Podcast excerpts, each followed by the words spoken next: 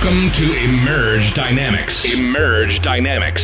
The podcast for those who manage and invest in middle market private companies across the globe. Globe. We're telling the stories of the unsung champions who take enormous risks every day to weave the fabric of our societies. Those who collectively, from the multi trillion dollar largest market on the planet, we're diving into the dynamics of what makes some of them emerge from their peers and create incredible returns and impact on their communities. This is Emerge Dynamics.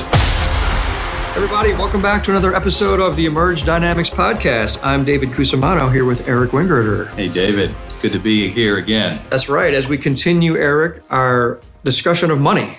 Oh, And I, money, we, money, money. we thought we were going to fit it into one episode, and uh, here we are on the second episode. But there was just so much to say about this. Just as a reminder, folks, we're doing this because we business owners deal with money every day. Right. And in a society where money's doing what it's supposed to do and working well, you don't have to understand the theory and the mechanics. In a society where things are maybe not working as well, it's more important to understand what's going on and why we might be seeing some new alternatives coming up here soon. Right, right. So that's why we're diving in. If you haven't listened to the episode before this one, please do because it really brings us up to where we are right now. Right. So we finished our last episode talking about three functions of money. Yep. Remember those, Eric? Well, there is the medium of exchange. Yep. Right. There's a unit of measure or Account. account, yes. rather. Yep. And then there's store of value. Store value, right. Yeah. Exactly. And we we in the last episode got up to where over time most of humanity arrived at silver and gold. Yeah. So silver does corrode, unlike gold. It is less rare than gold. It is consumed in some industrial processes, so it has a lower value per ounce than gold.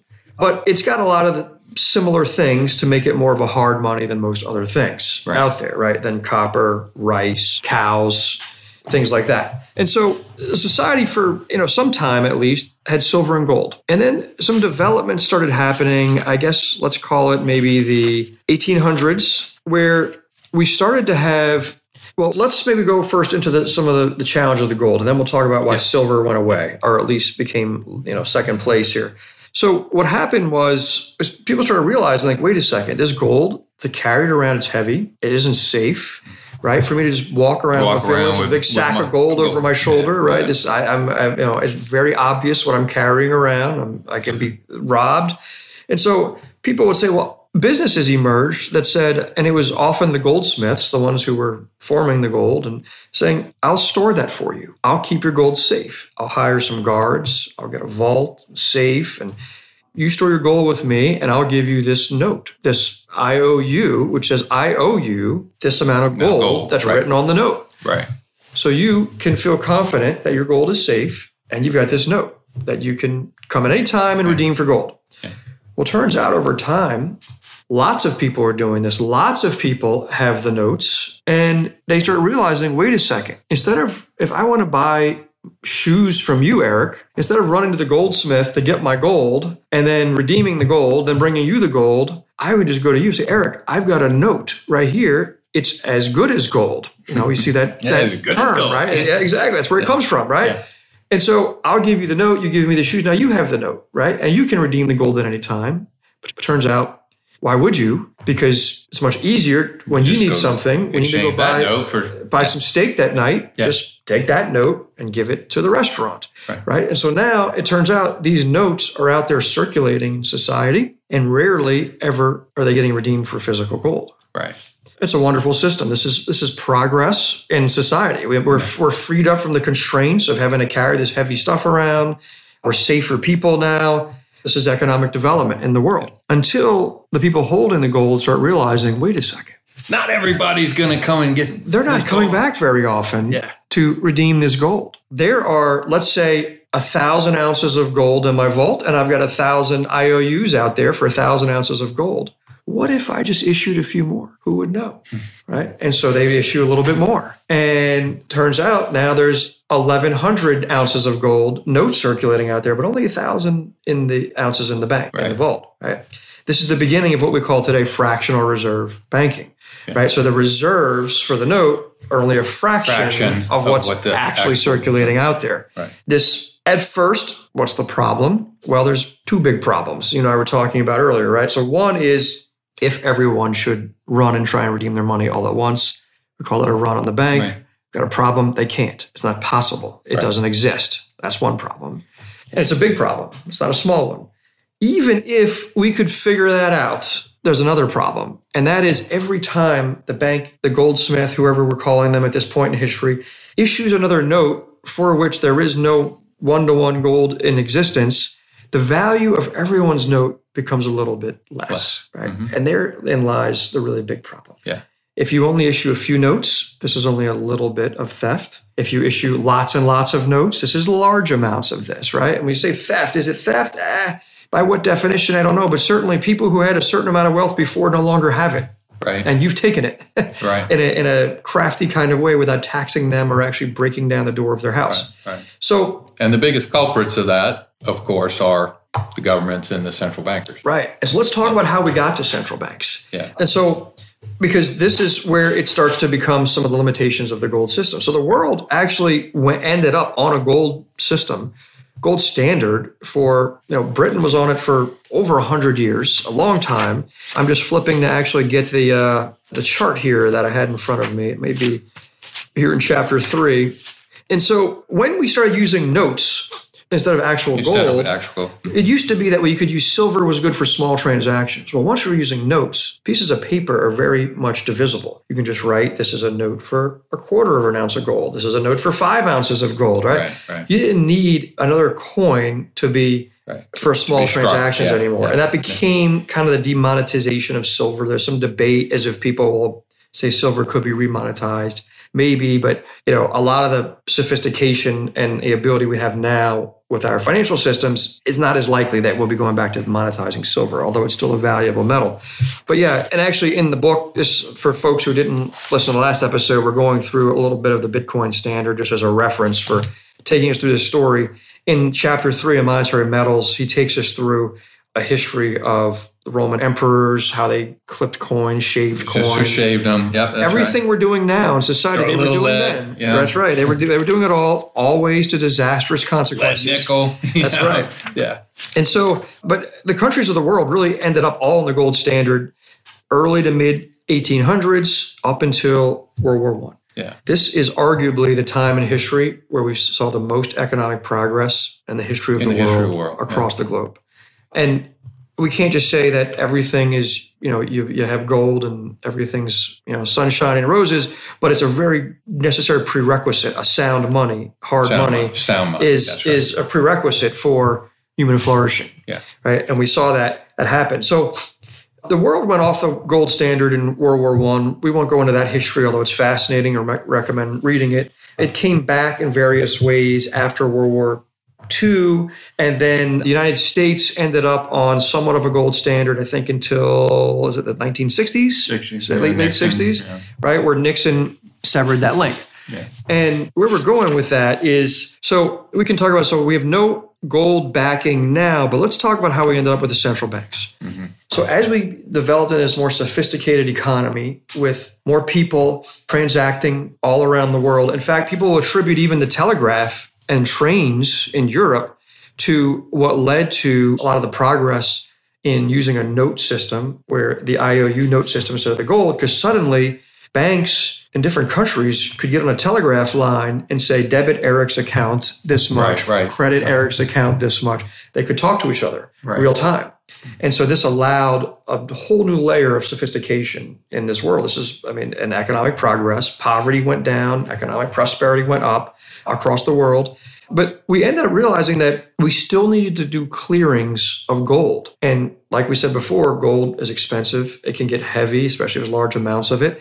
So these there became centralized locations to store mm-hmm. gold. Mm-hmm. used to be much more in specific areas and everything, and they started consolidating, consolidating. So maybe Eric, you would keep a little bit of gold at your house. I'd keep a little bit of my house, but more and more, you and I are exchanging notes, and all the gold's ending up in these these locations. And because of how valuable these locations are, it becomes through economies of scale. It makes sense to have really large more locations where you got security. more sec- where you can afford more security to make sure that stuff never gets robbed Yeah. or taken away. And that becomes a central location for the gold. It becomes a central bank. Right. Right. And as governments started to realize what's going on here, they started more and more to take control of these things.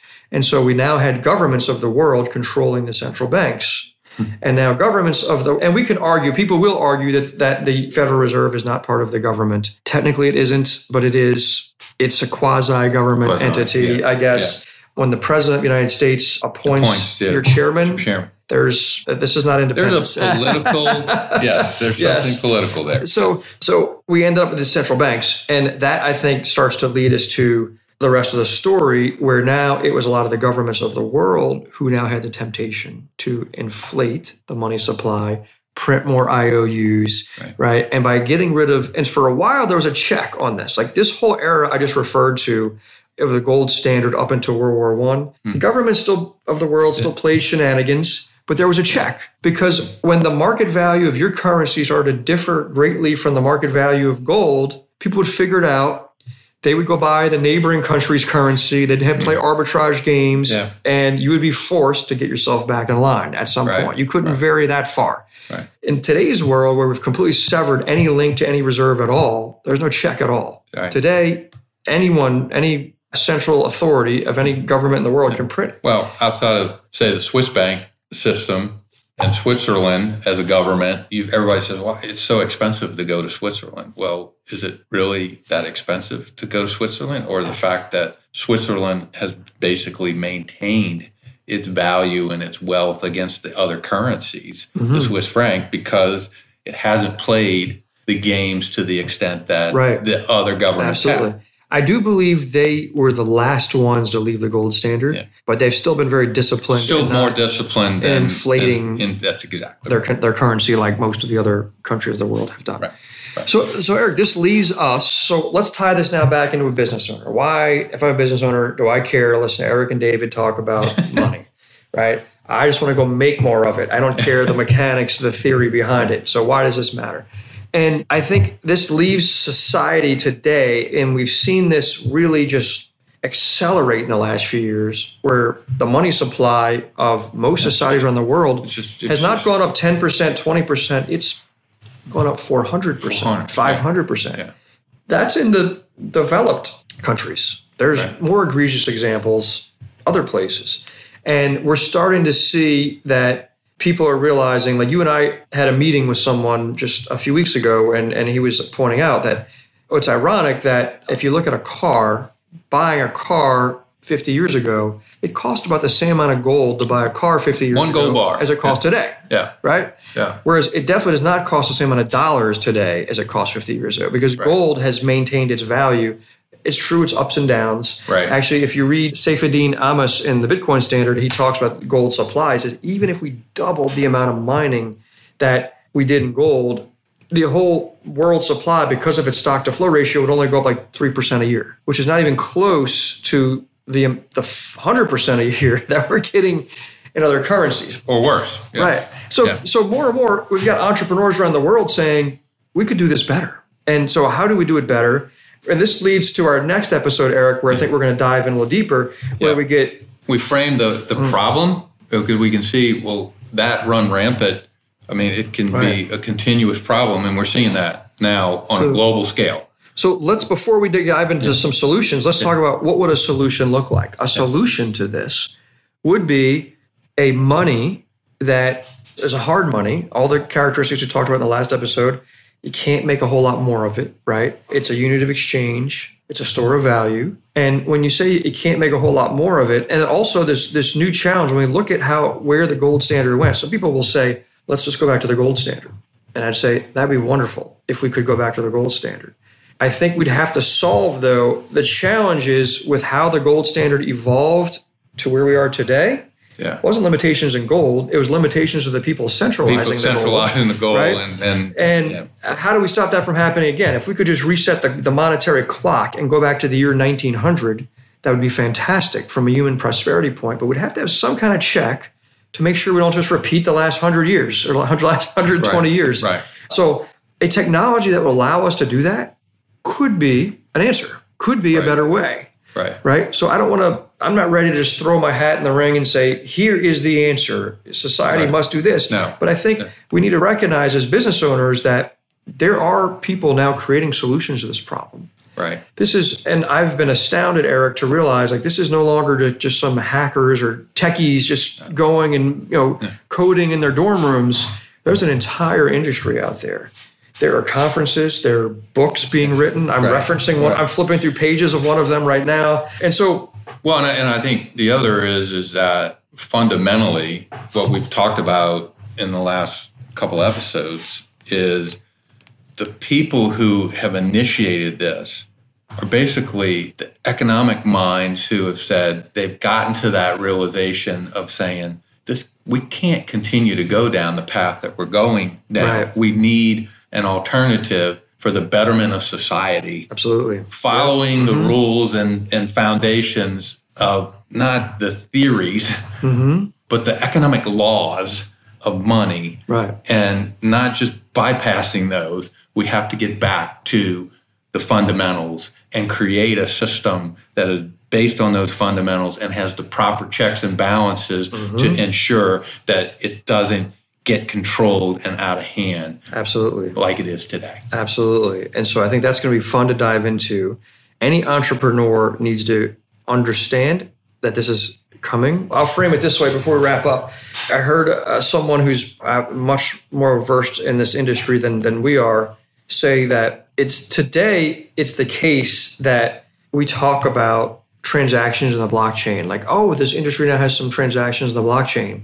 It's very probable that the next five to 10 years, we won't talk about what transactions are in the blockchain because they'll just all be in the blockchain. Blockchain. Yeah. It'll just- it'll be It would be. You might talk about well, what's not on the blockchain. right. It is- exactly. I mean, and I don't know if I'm saying the, there are multiple blockchains, but Yeah.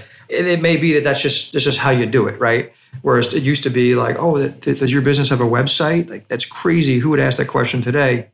Everyone's got a website, right? I mean, there's a few holdouts, but in general, we don't talk about we assume a business has a website so that may be where we're and that was only 10 15 years ago that we thought like that right? Right. so it's not crazy to think 10 to 15 years will be somewhere different so folks join us next time i think we've hopefully set the stage well for why it's important to understand the history the meaning where we are monetarily as a society and now let's unpack next episode as a business where do we go from here Right. Look forward to it. That's great.